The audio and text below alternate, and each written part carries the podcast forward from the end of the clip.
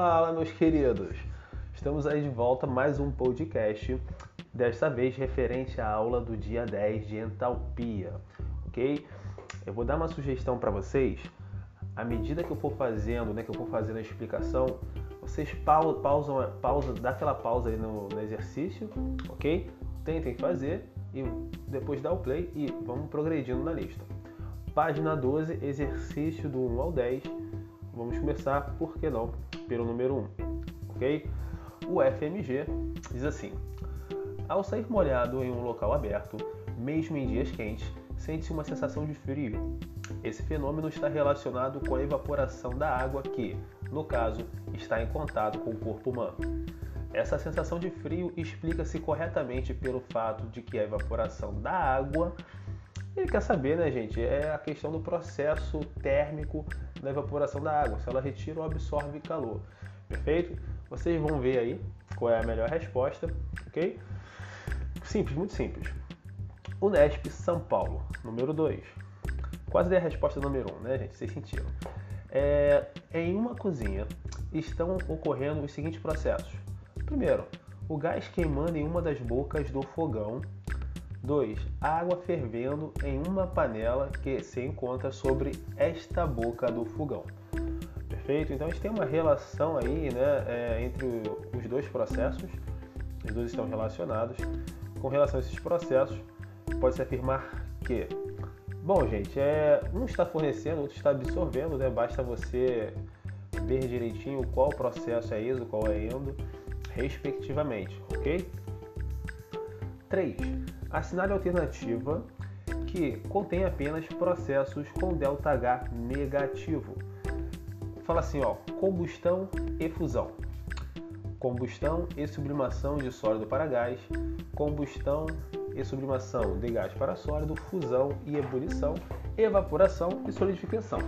Gente, ΔH negativo, né, conforme lá no vídeo, já foi explicado para vocês, se um corpo ele perde ou ganha calor, ele pode ter, né, ele pode é, ter ΔH negativo ou positivo. Número 4, nós temos um diagrama. Você olhando para esse diagrama, você tem o patamar de energia dos reagentes e o patamar dos produtos. Ele quer saber qual é a variação de energia dessa reação. Né? Lembrando que só importa para a gente na entalpia os estados finais e iniciais. Ok? Já dei a dica.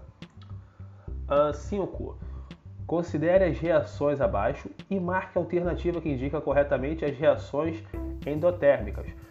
É, gente, aqui nós temos equações termoquímicas, perfeito? Eu não, eu não falei, eu não, eu não, eu não dei essa perspectiva para vocês é, lá no nosso vídeo.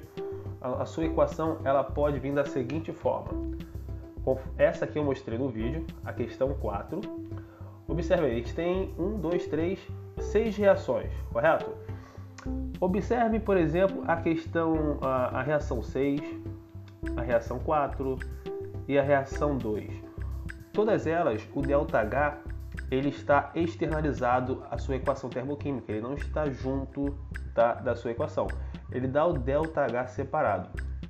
E nas demais equações termoquímicas, percebam que a variação de energia ela participa da reação. Ela, ela está. Como é que posso dizer? Ela está dentro da equação. Ó, primeiro processo, eu tenho metano, né, CH4, mais 2 de O2, gerando CO2, água, mais 889,5 kJ. Querido, toda vez que o seu calor participar da, da equação, ele estiver internalizado na sua equação, é, você tem que se ligar no, é, no seguinte: se o calor estiver no produto, essa reação está liberando calor, perfeito? O calor tá, faz parte do produto, ele está sendo liberado. Toda vez que o calor estiver do lado dos reagentes, do lado esquerdo, né, antes da seta, esse calor ele é, é um reagente ele faz parte, é, ele é necessário para que sua reação ocorra, ok? Então você tem um processo de absorção de calor. Então se você tem o calor sendo somado aos reagentes, você tem uma reação do tipo endotérmico, aquele processo necessita né, é absorver calor. Se ele estiver do lado do produto, é um processo endotérmico, é um processo que libera calor. Perfeito? Fora isso, ele só quer saber quais são endotérmicas. Você vai avaliar cada caso. Né? O, quando o ΔH estiver separado, você apenas tem que se preocupar com o sinal, se é positivo ou negativo, né? de acordo com o que já foi dado. 6. Federal do Mato Grosso. Eu acho que é Mato Grosso, mas vamos lá. Nas reações químicas, a quantidade de calor liberada ou absorvida pela transformação é denominada calor de reação. Se uma reação é então eu tenho aí, ó, 0, 1, 2, 3. Provavelmente ele vai fazer afirmativas e ele quer saber quais dessas afirmativas estão corretas, né? 1, 2, 3, somente a 1, ou 2 ou 3, então vamos lá. É, a mesma. Vamos lá. Se a reação é exotérmica, ou seja, se a reação for exotérmica, o sistema perde calor e a vizinhança ganha a mesma quantidade de calor perdida pelo sistema. Vamos lá. Gente, vizinhança não é o maluco que mora do lado da tua casa, não, tá? Vizinhança é tudo que está adjacente ao seu sistema. Por exemplo, se você tem uma xícara de café, ok? É, a, a, sua xícara de café, quando você põe a mão nela, você percebe né, aquela temperatura, vê que a caneca está quente. Por que, que a caneca está quente? Porque o café, as moléculas do café estão vibrando e essas moléculas do café vibrando faz com que as moléculas da xícara passem a vibrar também, né? Lembrando que temperatura é o que? Grau de vibração das moléculas e a xícara vai fazer com que as moléculas do ar também vibrem, ou seja, você de fato está trocando calor com a vizinhança. O seu sistema é basicamente a caneca com café dentro. Tudo além disso é a sua vizinhança, perfeito? tudo que não está sendo avaliado, nesse caso, né, a vizinhança, beleza, está sendo avaliado, mas tudo que está adjacente ao seu sistema é considerado vizinhança. Então vamos lá. Endotérmica, o sistema ganha calor e a vizinhança perde a mesma quantidade recebida pelo sistema. Exotérmica, sua entalpia final é menor que sua entalpia inicial. Logo, sua variação de entalpia é essa interrogação aí, gente, que, que ocorre? É, alguns offices, né, quando você passa de um office para outro, ele não reconhece alguns símbolos. Então essa interrogação é um delta, tá? Logo, sua variação de entalpia, entre parênteses, ΔH, é menor que zero. Endotérmica. Sua entalpia final é maior que sua entalpia inicial. Logo, sua variação de entalpia, ΔH, é maior que zero. Você vai fazer aquela análise, né, uma análise qualitativa, e vai ver quais são as opções corretas. 7. Analise afirmativas abaixo. 1. Um, entalpia pode ser conceituada como energia global de um sistema. Olha, nós falamos sobre isso, tá? Lá, logo no início do vídeo. É, falei sobre energia interna, enfim. Tá? 2. É, uma reação exotérmica apresenta ΔH positivo esse Dzão aí também é um delta. O calor de reação de um processo químico será dado por ΔH. E ele, bom, depois dessas análises, né, ele quer saber qual afirmativa está correta. Perfeito? 8. Quando ele me dá uma equação, ele me faz algumas afirmativas sobre essa equação. Lembrando que o termo ΔH é destacado da, da sua reação química, né? ele não está dentro nem de reagente nem do produto, ele está separadinho ali do lado. Você tem aí um sinal negativo e ele quer saber. É... Ele quer saber no que diz respeito aos processos dessa reação. Sem mistério também. É, tá tudo ficando muito parecido, né, gente? Questão 9. Desde a pré-história, quando aprendeu a manipular o fogo para cozinhar seus alimentos e se aquecer, o homem vem percebendo sua dependência cada vez maior das várias formas de energia. A energia é importante para o uso industrial, doméstico e nos transportes. Existem reações químicas que ocorrem com liberação ou absorção de energia sob a forma de calor, denominadas respectivamente como exotérmicas e endotérmicas. Sempre a mesma coisa, tá? Ele fala assim, ó, o gráfico apresenta uma reação endotérmica. Queridos, essa seta ela mostra a direção da sua reação, tá? Ou seja, A representa aí reagente que está indo para uma situação de B, que é o produto, ok? E você vai avaliar novamente as alternativas e marcar a melhor resposta. E para encerrar, questão 10, novamente nós temos um diagrama aí de energia Enem 2015. Aproveitando os resíduos florestais, vem se tomando cada dia, vem se tornando, perdão, cada dia mais atrativo, pois eles são uma fonte renovável de energia. A figura representa a queima do bioóleo extraído do resíduo da madeira sendo ΔH1 a variação de entalpia devido à queima de 1 grama desse bioóleo, resultando em gás carbônico e água líquida. Ou seja, nós temos aí ó, a variação de energia ΔH1, que é o patamar mais alto ao patamar mais baixo de energia, perfeito? E ele dá o ΔH2, que é a variação de energia envolvida na conversão de 1 grama de água no estado gasoso para o estado líquido, então o patamar 2, ele apenas você tem apenas uma mudança aí de né, estado físico da água, correto? Você tem aí o patamar intermediário indo para o patamar inferior. E ele pergunta: a variação de entalpia em kJoules para a queima de 5 gramas desse bioóleo, resultando em CO2 e água. Querido, ele te deu valores aí para 1 grama, perfeito? Então você deve encontrar a variação de energia do que ele está te pedindo tá? para a queima desse bioóleo, resultando CO2 e água, que ele está te dando para um grama. E fazer uma regrinha de 3 para poder encontrar em 5 gramas. Tá? Só lembrando que ele está te pedindo para a reação de combustão do biodiesel. Reação de combustão, a gente gera o que? Né? É, a gente consome oxigênio, libera CO2, e água. Então você vai perceber no gráfico qual é a variação de entalpia, ok? A variação de entalpia geralmente ela vem por mol. Aqui no gráfico foi uma mãe, já está em grama, você não tem que converter nada. E depois é só a regrinha de 3. Se 1 grama eu vou ter x, 5 gramas eu vou ter né, é, um múltiplo desses, desse, desse x aí. Correto? Então encerramos por aqui. É, fiquem à vontade, tá, gente? Para poder tirar dúvida, me chamar na rede social. Vocês sabem que eu não tenho essa, eu curto foto, é, mando meme e tiro dúvida ainda. Beleza? Brincadeiras à parte, gente. Fique com Deus, grande abraço, saudades. Logo, logo nós estaremos juntos de novo.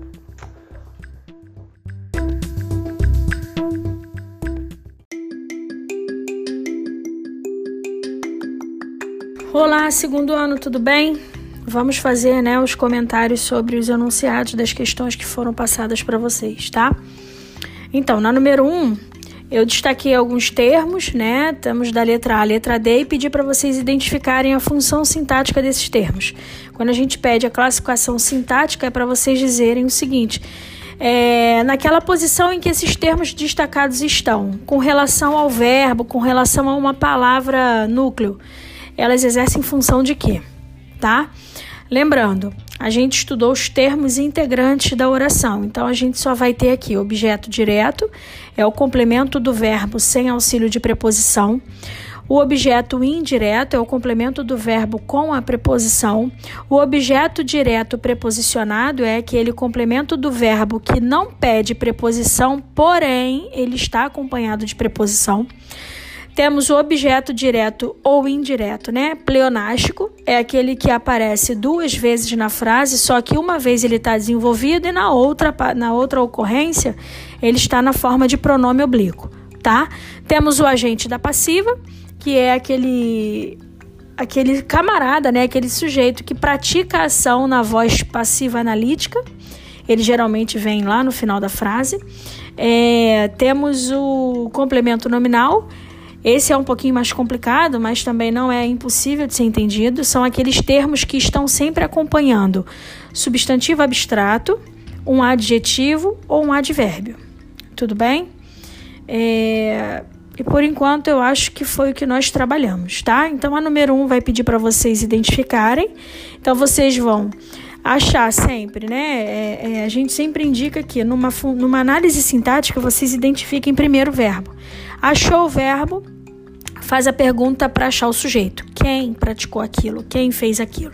E aí, uma vez que você encontra sujeito, aquele termo que funcionou como sujeito já não pode mais funcionar como outra coisa. E aí você parte para as outras perguntas. Para você achar o objeto direto, você faz a pergunta o que é o verbo tá? Para você achar o objeto indireto, você faz as perguntas de que, para que, em que, a que, com que, em alguns casos, em alguns casos, com que. Tá bom? Ou seja, são perguntas em que você coloca sempre uma preposição na frente do pronome que está perguntando. Tudo bem? Na número 2, assinale a alternativa em que o termo grifado é complemento nominal. O ideal é que vocês analisem questão a questão. Eu dei de A a E. Então, analisa a letra A, analisa a letra B, fazendo o mesmo passo a passo que eu faria, falei anteriormente, tá? Número 3, a análise sintática é definida pela relação que se estabelece entre palavras ou grupos de palavras dentro de um contexto. Aqui ele está pedindo para a gente relacionar a primeira coluna com a segunda. Mesma coisa. Façam. Primeira, primeiro passo, acha o verbo. Depois acha o sujeito. Depois vocês vão partir para o complemento da, dos termos né, que, que partem aí para o verbo. Tudo bem? Número 4, eu dei uma questão, três frases e pedi para vocês darem a função sintática dos termos que estão em destaque. Mesmo proceder da 1, da 2 e da 3. Na número 5, a mesma coisa. A número 6, idem, né? Objeto direto preposicionado. Lembrando, eu tenho que achar o verbo e tenho que descobrir se esse verbo é transitivo direto ou verbo transitivo indireto, ou se ele é transitivo direto e indireto ao mesmo tempo. No entanto, há verbos transitivos diretos que eles recebem o complemento de volta com a preposição. Eu não posso dizer que esse objeto é indireto, porque o meu verbo é transitivo direto. Então aí eu vou ter um objeto direto, logo preposicionado, tá? Na número 7, a mesma coisa, só que aqui é o pleonástico, ou seja, eu já tenho um objeto direto na frase escrito, mas o autor preferiu, para dar ênfase, tornar a repetir esse objeto direto pleonástico, só que agora com pronome oblíquo. Tudo bem? Na número 8, eu pedi para vocês não fazerem, anulei, porque não há uma resposta é, certa né, da questão. Tudo bem? Esse me aí, ele não é objeto indireto, ele é adjunta de nominal, mas nós só vamos ver isso quando estudarmos os termos acessórios da oração, tá? Número 9 é a mesma coisa, é função sintática, e a 10 também. Tudo bem?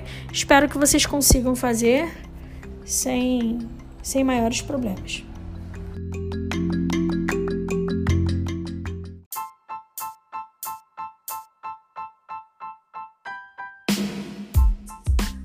Hello, galera! Tudo bom com vocês? Quem tá falando é o professor Tiago Garcia e eu tô passando aqui para explicar aquela nossa lista de exercícios. Ah, eu tô falando da lista de número 2, ok? Vamos dar uma olhadinha então? O número 1, um, complete as frases com future continuous. Bom, galera, o future continuous ele é formado com a partícula will be, tá? Mais o verbo principal acrescido de ing. Então vamos pegar a letra A como exemplo. Vai ficar como, ó. I will be, o verbo é read, vai ficar como reading in my room. Apenas isso. Will be você vai usar para todas as estruturas, ok, gente? Não pode esquecer. E o ing também.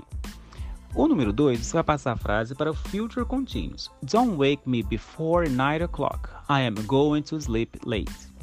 Bom, você vai colocar essa frase na forma uh, do future continuous, a forma afirmativa. A primeira frase está negativa, não tem problema não, tá bom?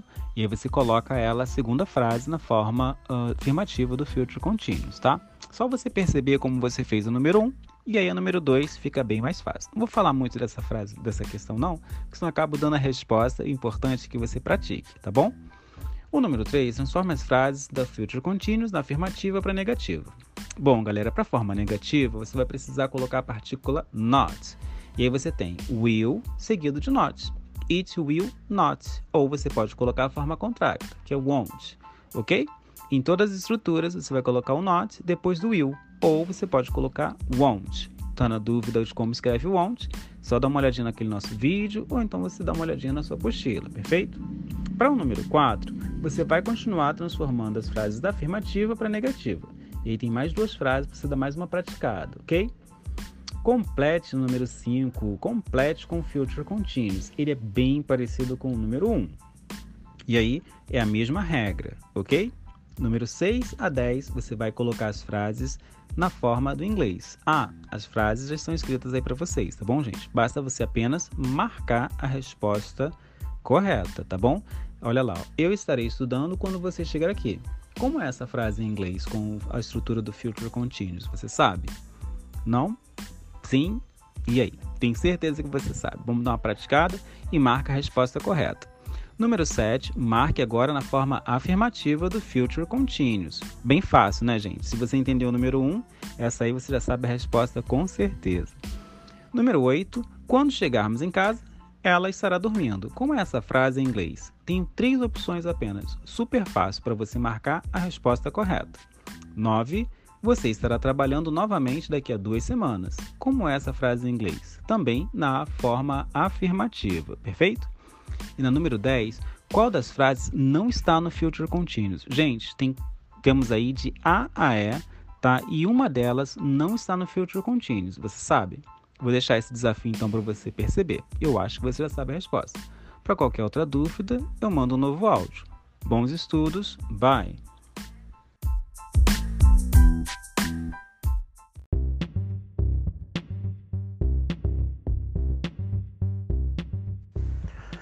Bom dia, galera. Aqui é o Laje, né? É... Como vocês sabem, a gente está disponibilizando aí algumas atividades para vocês fazerem. Então, o que, que eu vou fazer agora? Vou dar uma lida naquela atividade que foi disponibilizada para vocês de literatura, tá? Então, vou dar uma lida, vou explicar o que eu quero em cada questão. E aí, se você já fez, vai lá dar uma revisada para ver se o que você fez está de acordo com o que eu quero que você faça. Ok? Beleza? Então tá bom. Logo de início, a gente tem aí um pedaço, né, um trecho do poema do Fagundes Varela, tá? É, esse poema ele é meio que um, um desabafo, né, falando sobre o filho dele. Então, a gente tem aí esse poema Logo de início, né, eu vou ler essa primeira estrofe com vocês, que está aí destacada, só para a gente entender sobre o que, que ele está falando, né? qual é a imagem que ele está tentando criar. Então ele diz o seguinte: Eras na vida pomba predileta, que sobre um mar de angústias conduzia o ramo da esperança. Eras a estrela, que entre as névoas do inverno cintilava, apontando o caminho ao pegureiro. Eras a messe de um dourado estio, eras o idílio de um amor sublime. Eras a glória, a inspiração, a pátria, o porvir de teu pai. Ah, no entanto, pomba, varou-te a flecha do destino. Astro, engoliu-te o temporal do norte. Teto, caíste. Crença, já não vives. Então ele está falando aqui sobre o quê? Né? Primeiro que ele começa fazendo uma caracterização do filho, né? Ele diz: você era a pomba predileta, né? Você era como a estrela, você era é, é, esse, essa luz no meio da névoa do inverno, né? E aí ele diz que você era o idílio de um amor sublime, né? Idílio é uma, é uma forma poética, tá? E aí depois no final ele diz, ó, ah, no entanto, mas é como se ele colocasse assim, mas alguma coisa deu merda. O que, que deu merda? Vamos lá. Pomba, varou-te a flecha do destino. Então ele vai dando fim a todas essas esperanças, né? Isso tudo, essa primeira estrofe, é toda construída em cima de uma estrutura metafórica, né? Ele cria vários símbolos e ele vai falando como esses símbolos vão se, é, se destruindo, né? Vão, vão caindo, vão se desfazendo. É claro que, se a gente entender bem, a gente vai entender que esses símbolos, na verdade, são o filho dele, né? Enfim, na número 1, um, eu digo o seguinte: considere nos três primeiros versos as metáforas pomba predileta, mar de angústias e ramo de esperança, tá? Então você vai olhar essas três metáforas e aí você vai, ó, explique a relação de sentido que há entre elas. Para a gente entender essa questão, a gente precisa entender uma outra, uma outra palavra-chave aqui para gente, que é intertexto, tá? O que, que é intertexto?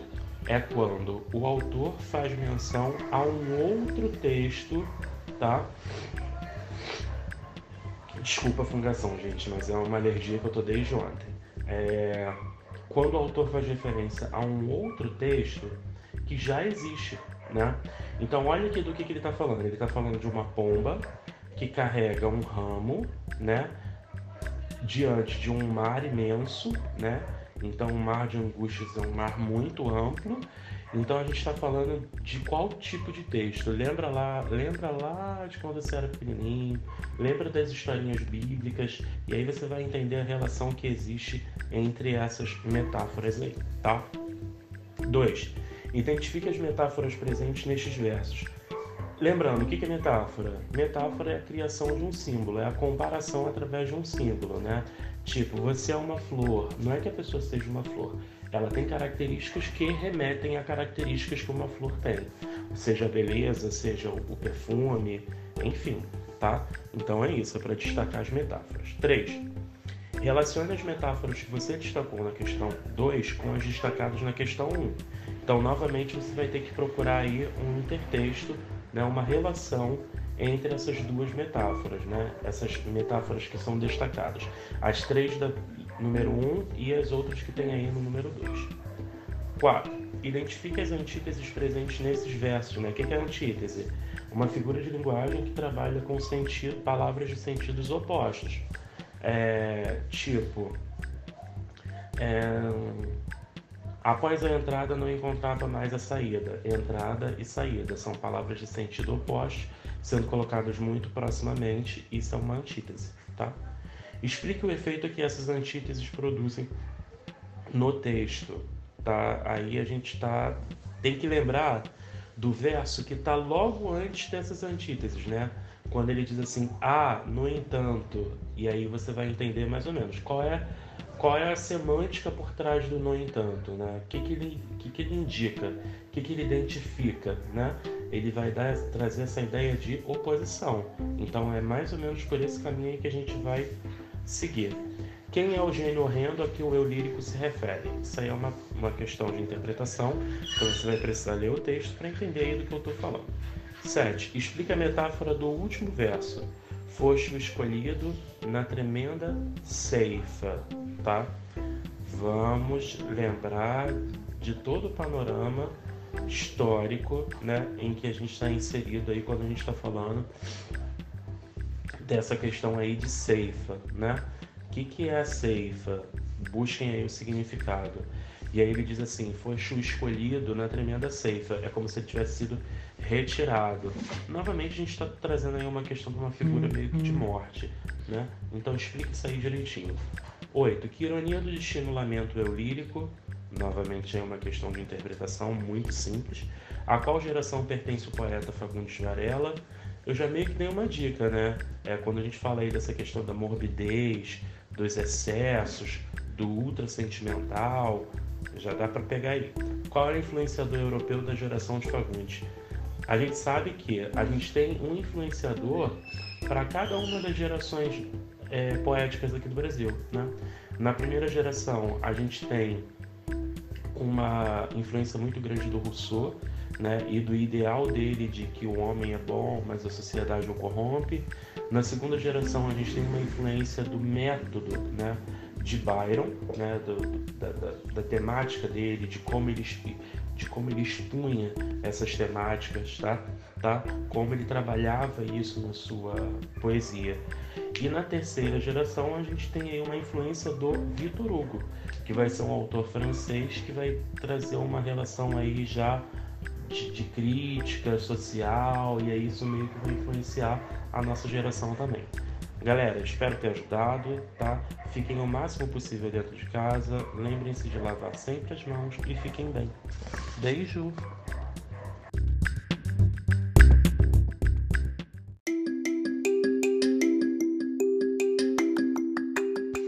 Vamos lá, segundo ano do SEC 2000, ensino médio.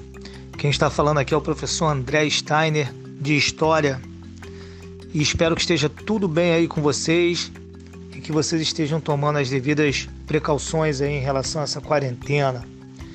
Entretanto, é preciso que a educação continue e por isso nós estamos aqui tentando criar situações para minimizar é, essa distância que foi criada em função da quarentena, tá bom, pessoal? Bom, eu trouxe aqui para vocês algumas orientações.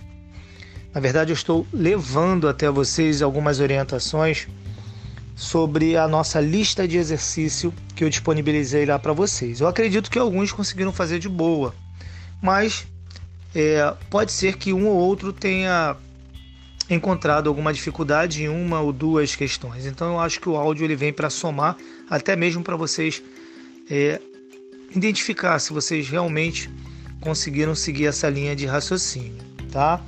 Bom, então vamos lá. É, a lista de exercício ah, ela foi elaborada em cima do conteúdo capítulo 3 do nosso sistema de ensino. Tudo bem? Então, na questão número 1, eu coloquei a seguinte questão para vocês. O iluminismo representa a visão de mundo de inte intelectualidade do século XVIII, não podendo ser apontado como parte de seu ideário. Bom, então tem uma coisa aqui bem interessante nessa questão. Geralmente vocês estão acostumados a identificar o não sempre em negrito, tá? Mas essa é uma questão de interpretação, galera, e vocês precisam ficarem atentos a isso. Então, na questão número um, eu quero que vocês encontrem, é, dentre as opções, aquela que não tem uma característica do pensamento intelectual no iluminismo, tá? Então, provavelmente, quatro opções, elas nos dão ali a resposta sobre o pensamento intelectual dos filósofos iluministas, enquanto uma, que seria uma quinta, uh, se apresenta completamente ao contrário do pensamento iluminista. Então fiquem atentos a isso. É exatamente essa que vocês precisam identificar. Vamos à questão 2. Assinale a opção em que se encontra corretamente identificado um dos preceitos fundamentais da fisiocracia. Bom, então entre as cinco opções existe aquela que está diretamente associada é, à defesa dos fisiocratas, tá? Então vocês vão precisar identificar aí ah, aquela que está diretamente vinculada à fisiocracia. Lembrando que o termo fisiocrata está diretamente associado à terra, tá? A agricultura, por exemplo. Então, qual era a visão dos fisiocratas? Bom, que a economia deveria ser conduzida ou regida por aqueles que geravam a riqueza. nesse caso, no pensamento fisiocrata, quem gerava a riqueza eram os proprietários de terra, tá? porque geralmente produziam os bens de consumo que eram viveres para aquela sociedade. Tá? Vamos seguir em frente. Questão 3. Tente explicar resumidamente por que o século XVIII acabou sendo conhecido como século das luzes.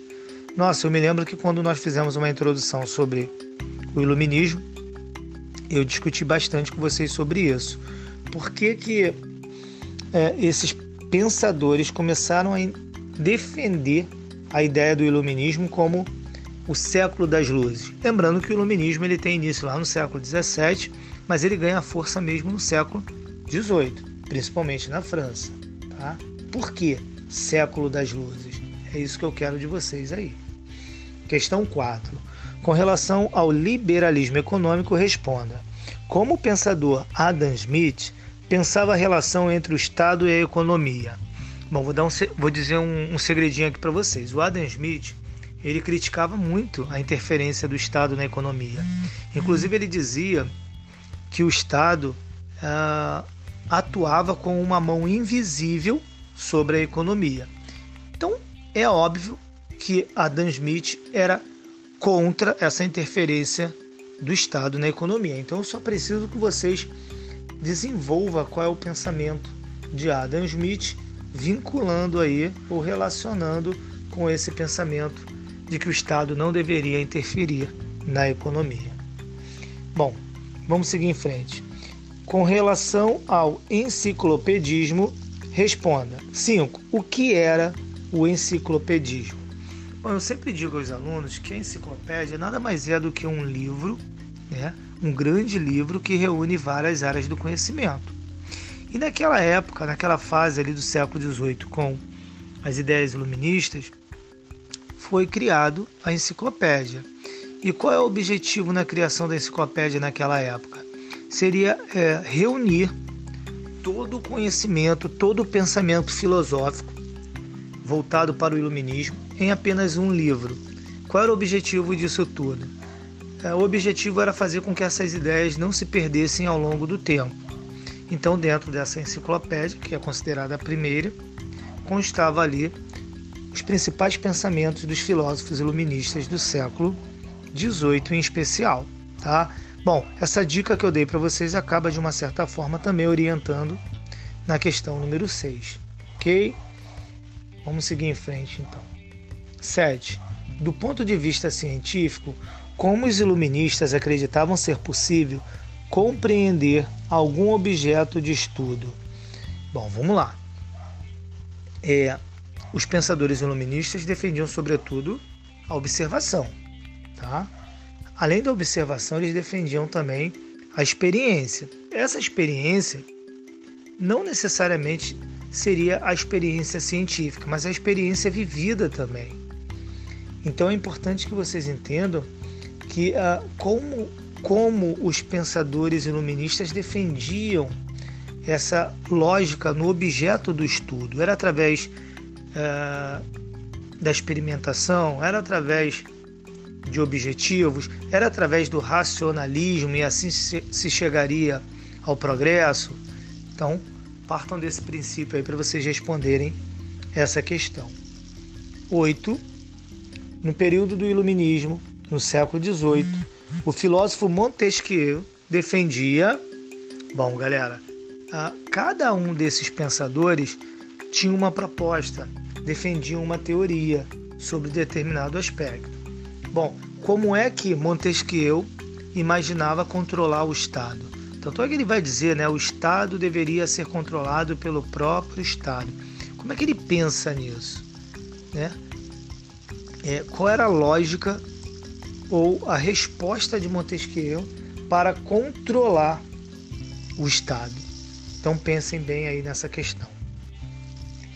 E a questão 9, eu faço uma referência sobre Rousseau.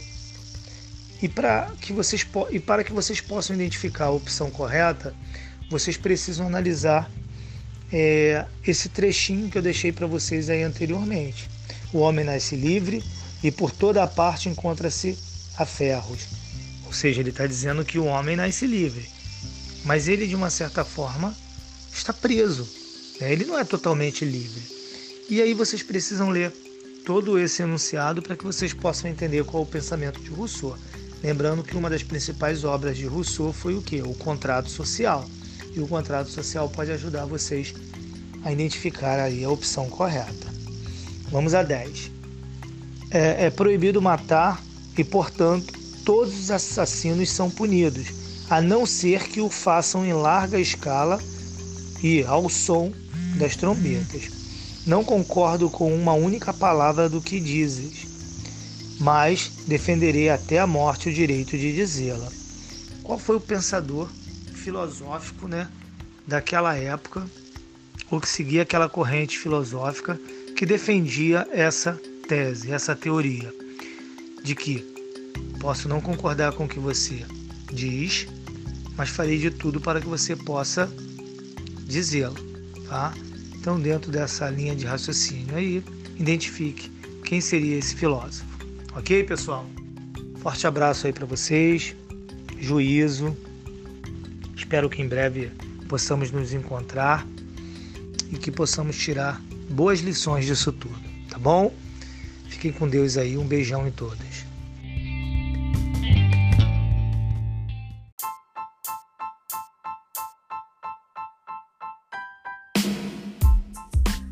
Oi, alunos do segundo ano, tudo bem? Aqui quem fala é a professora Isabel e eu vou explicar aqui os exercícios é de acordo com o vídeo explicativo né, que eu passei para vocês.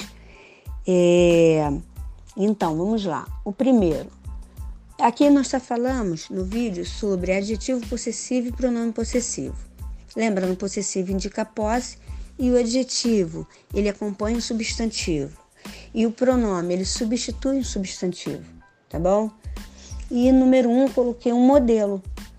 É, estas llaves não são tuas. Para eu colocar tuas, eu tenho que saber que o meu pronome pessoal é o tu. São minhas. Me significa que o pronome precisa estar indicando a pessoa eu. Lembra que eu falei que todo pronome possessivo preciso saber do meu pronome pessoal para poder saber em qual a pessoa que eu vou colocar, a quem eu estou me dirigindo, tá bom? Então eu tenho, eh, na letra A eu coloquei que preciso estar eh, vendo qual o pronome ou qual o, o adjetivo possessivo que acompanha o estede, qual é o que acompanha o io, o vosotros e o nosotros. Número 2, você vai elegir a, a, forma correta do possessivo. Então, eu, eh, na letra A eu tenho duas opções. Eu sublinhei as duas opções, mas você vai ver qual é a certa, completa aquela frase. Eu tenho assim, quando celebra Carlos su ou sus cumpleaños. Na letra B, perdone se lhe é caído suya ou su carteira. He encontrado um pendiente tuyos ou tuyo. Nuestro ou nuestra problema. É que não temos tempo para divertir. Lembrando que você vai ter que ver gênero e número. O possessivo ele, ele, ele vai ele vai mudar de acordo com o seu gênero. Se eu tenho adjetivo possessivo, ele só muda número. Se eu tenho o pronome, eu mudo gênero e número. Então você vê qual o substantivo que eu estou me referindo. Aí você consegue ver qual é que, qual dos dois está certo. E você marca um X. 3. Marca a frase com o adjetivo possessivo. Qual a frase aí tem adjetivo possessivo? Porque eu posso ter pronome e eu posso ter o adjetivo. Lembrando, adjetivo acompanha substantivo. Acompanha substantivo é adjetivo possessivo. A 3 é que tiver adjetivo possessivo, você marca. Número 4. Você vai completar as frases com possessivo. Mi, mios, su ou suas. Vai sobrar, tá bom? Eu botei quatro exemplos e eu só botei duas frases. Então vocês vão ver quais são o que acompanha. Número 5. Indica as frases verdadeiro ou falso. Mi coche eis azul. O que eu sublinhei é um adjetivo possessivo? Ele, adjetivo possessivo, não acompanha substantivo, tá certo? Estes ruguetes são suyos, adjetivo possessivo, suyos. Me essa, essa frase tá certo? Gente, eu espero que vocês tenham entendido. Qualquer coisa pode me procurar no classe. Beijos!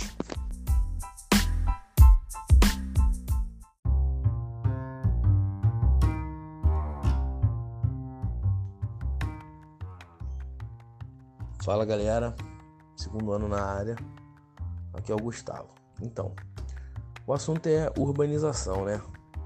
E aí ele te pergunta basicamente o que é conurbação. Vou te dar uma dica. Pavuna pertence a uma cidade, São João é uma outra cidade. Se não fosse o Rio, você saberia onde começa um e termina o outro?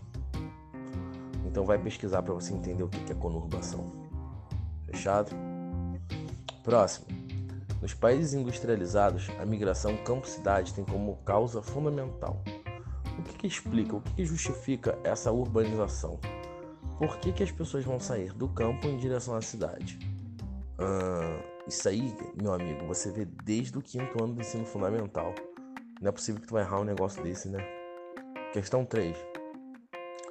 Ele te dá uma música, aliás, uma excelente música, porque é do Engenheiros do Havaí. E te pergunto, nos versos acima há alguns apontamentos referentes a alguns problemas urbanos, dentre os quais podemos mencionar. Ou seja, dentre as opções que tem na letra A, B, C, D e E, quais são os itens que se enquadram no que ele descreveu do, no texto, no, no trecho da música? É uma questão de interpretação, né, cara? Como quase todas as questões de vestibular. A quarta questão é uma questão em que você precisa simplesmente marcar. verdadeiro e falso. Então, você tem que ter os seus conceitos muito bem definidos na sua cabeça. Fechado? Quinta questão fala sobre hierarquia urbana. As cidades são divididas em cidades alfa, beta e gama, de acordo com seu grau de importância. É, galera do pré já viu isso. Aí, quem quiser mesmo matar essa dúvida, clica lá no link de urbanização, a aula 2 que foi liberada no, no canal da, do pré-vestibular da escola.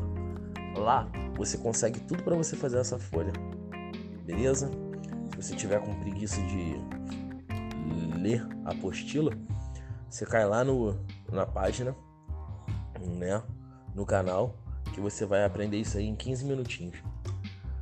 Bom, sexta questão fala sobre o crescimento das cidades.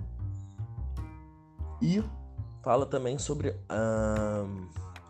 o que é o conceito de urbanização, o que vem a ser urban, urbano ou urbanizar. Beleza? A gente agora vai para sétima. Bom, a urbanização está atrelada à modernização, né? E alteração no padrão e no comportamento de vida da população de uma maneira em geral, ou pelo menos em larga escala. E aí, o que ele está afim de saber e o que ele está te perguntando a partir de agora é o seguinte, meu camarada. Ele está querendo saber como que o lixo causa impacto e como a gente pode realizar medidas para diminuir ou viabilizar essa diminuição do acúmulo de lixo, ok? Na oitava questão, ele mostra um quadrinho, é, uma tirinha, né? Que é muito comum em vestibular. A UERJ adora isso. E ele te fala sobre conceitos, né? A urbanização tem seus pontos positivos e tem seus pontos negativos. Bom, se ela é desenvolvimento de uma classe industrial, algumas pessoas vão ganhar mais que as outras, desencadeando aí um processo muito comum e famoso chamado desigualdade social. É o que mostra a tirinha, né? E ele quer saber qual é a relação disso com as quatro alternativas que ele te deu? A nona questão, também muito bem selecionada, tá?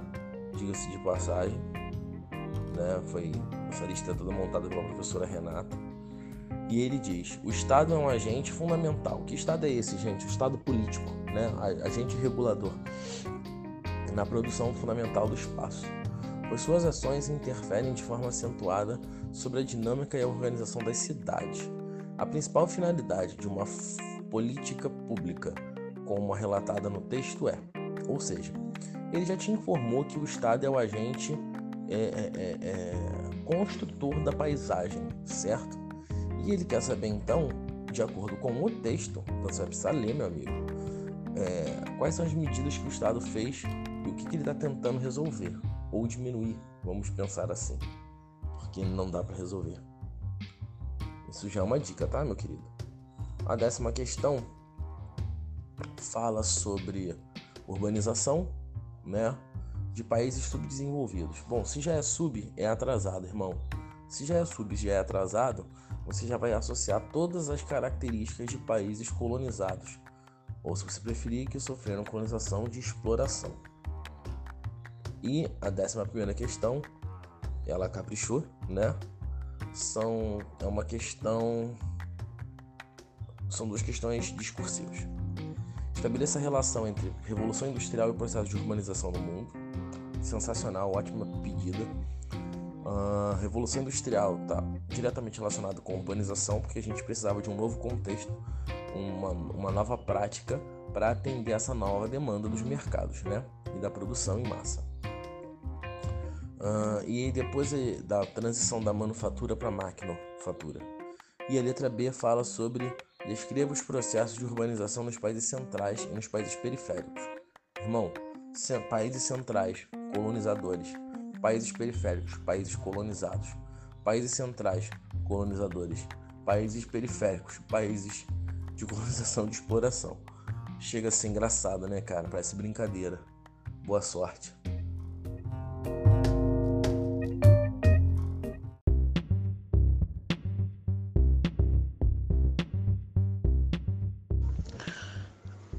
Olá, alunos do segundo ano, tudo bom?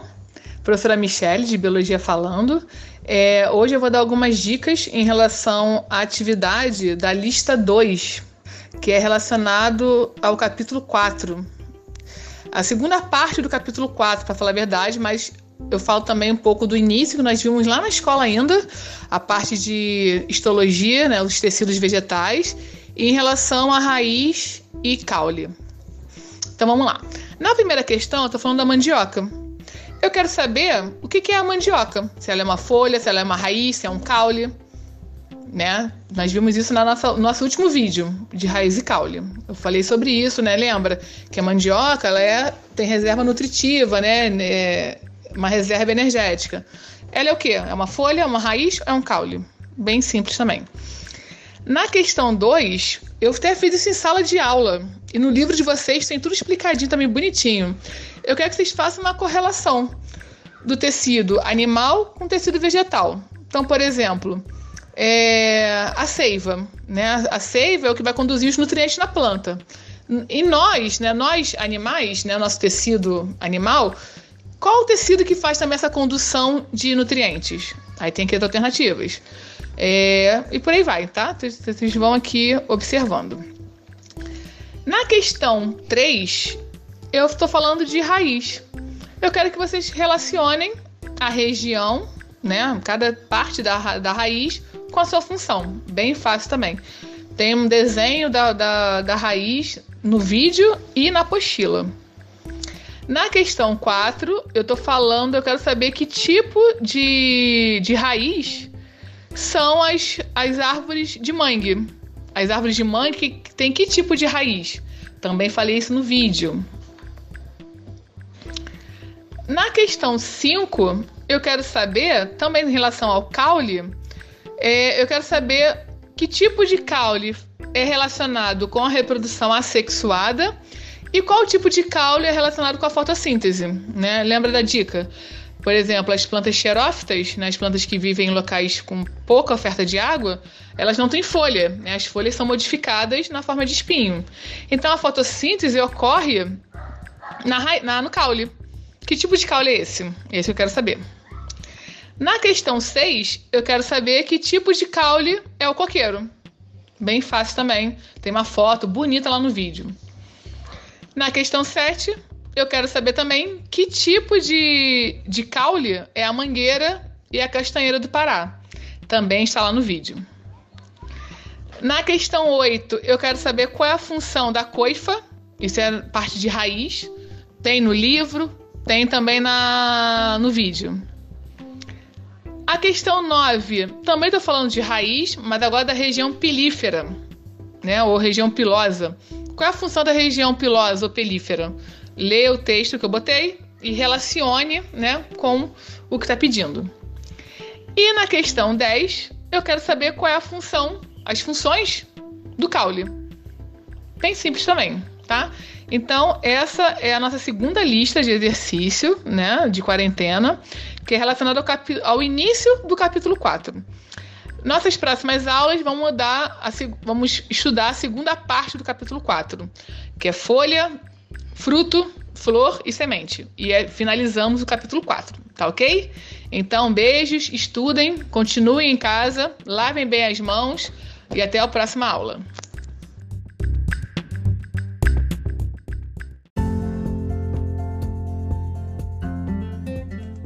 Bom, agora a nossa última questão sobre progressão aritmética.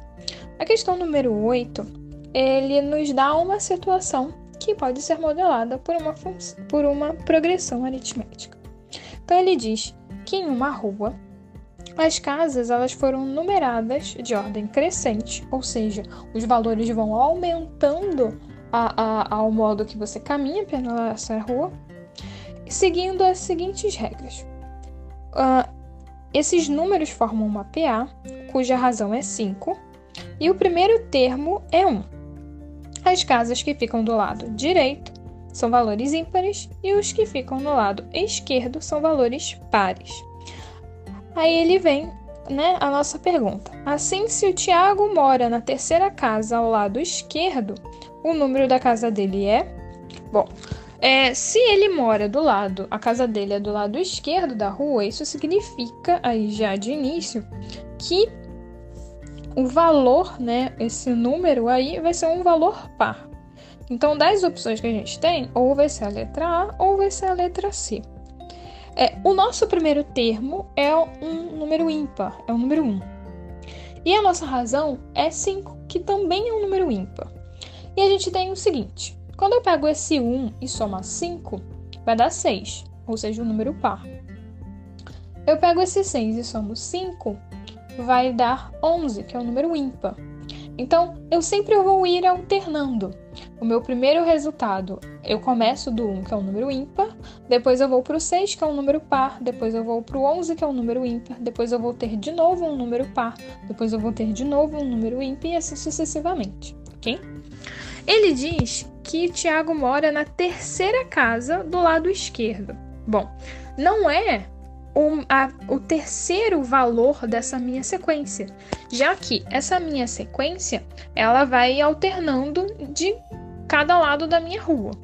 Ele diz que é a casa, a terceira casa do lado esquerdo. Ou seja, se eu começo com um número ímpar, eu começo do lado direito. Então, a primeira casa do lado esquerdo, o número dela é, o, é 6. Desculpa, o número dela é 6. Então, é, para eu encontrar a segunda casa do lado esquerdo, eu tenho que ir lá para o 11 e depois voltar somando 5. Então vai ser 11 mais 5, 16. Então a segunda casa do lado esquerdo vai ter o valor de 16. Então, para encontrar a terceira casa do lado esquerdo, o que, que eu preciso fazer? Encontrar primeiro a terceira casa do lado direito, para depois encontrar a terceira casa do lado esquerdo. Então a gente começou com 1 do lado direito, 6 do lado esquerdo. 11 do lado direito, 16 do lado esquerdo. Somando mais 5 aí, nós temos 21 do lado direito, mais 5, 26 do lado esquerdo. Então, a terceira casa do lado esquerdo, o seu número é 26, letra A.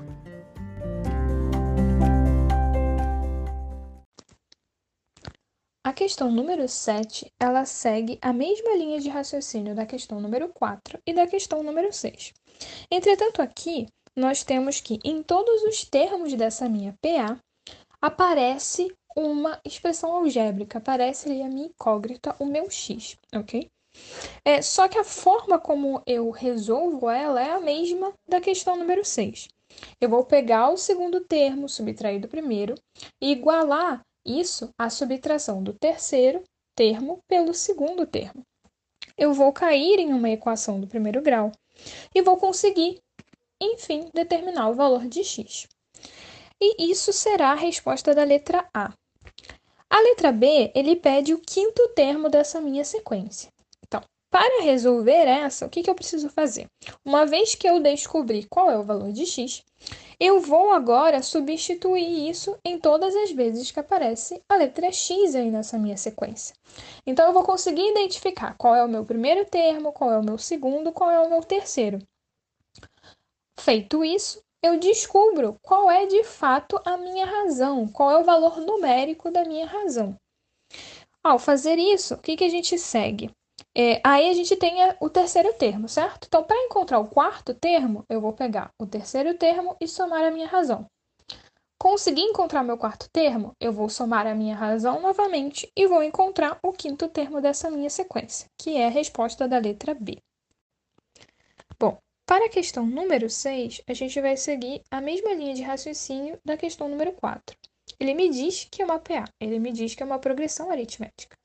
Então, é, isso significa que a razão dessa minha sequência pode ser calculada pegando qualquer termo, sem ser o primeiro, e subtraindo do termo anterior. Então, eu posso pegar o segundo termo e subtrair do primeiro, e isso vai ser o valor da minha razão. Eu posso pegar o terceiro e subtrair do segundo, e isso também será o valor da minha razão. Ou seja, todas essas subtrações têm que ser tem que resultar o mesmo valor. Então, se são todos é, são valores iguais, eu posso igualar essas relações.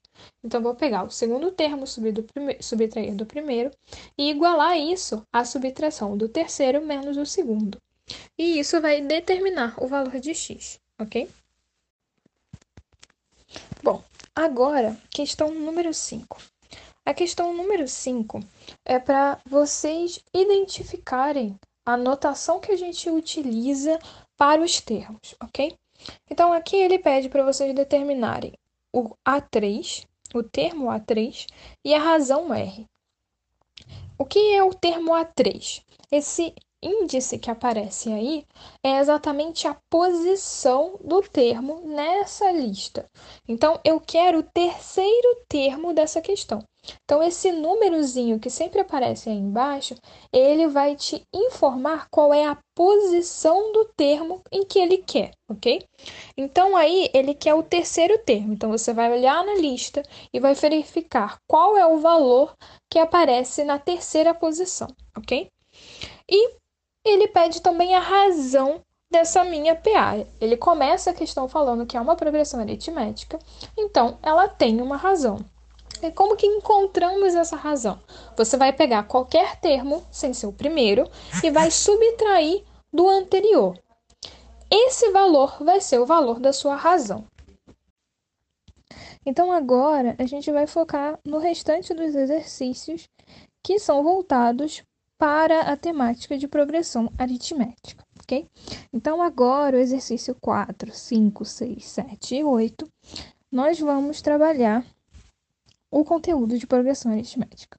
Bom, por definição, é, é, como que eu sei que uma sequência numérica pode ser definida como uma progressão aritmética? Eu vou ter que pegar quaisquer, qualquer é, termo dessa sequência, sem ser o primeiro, e vou subtrair do termo anterior.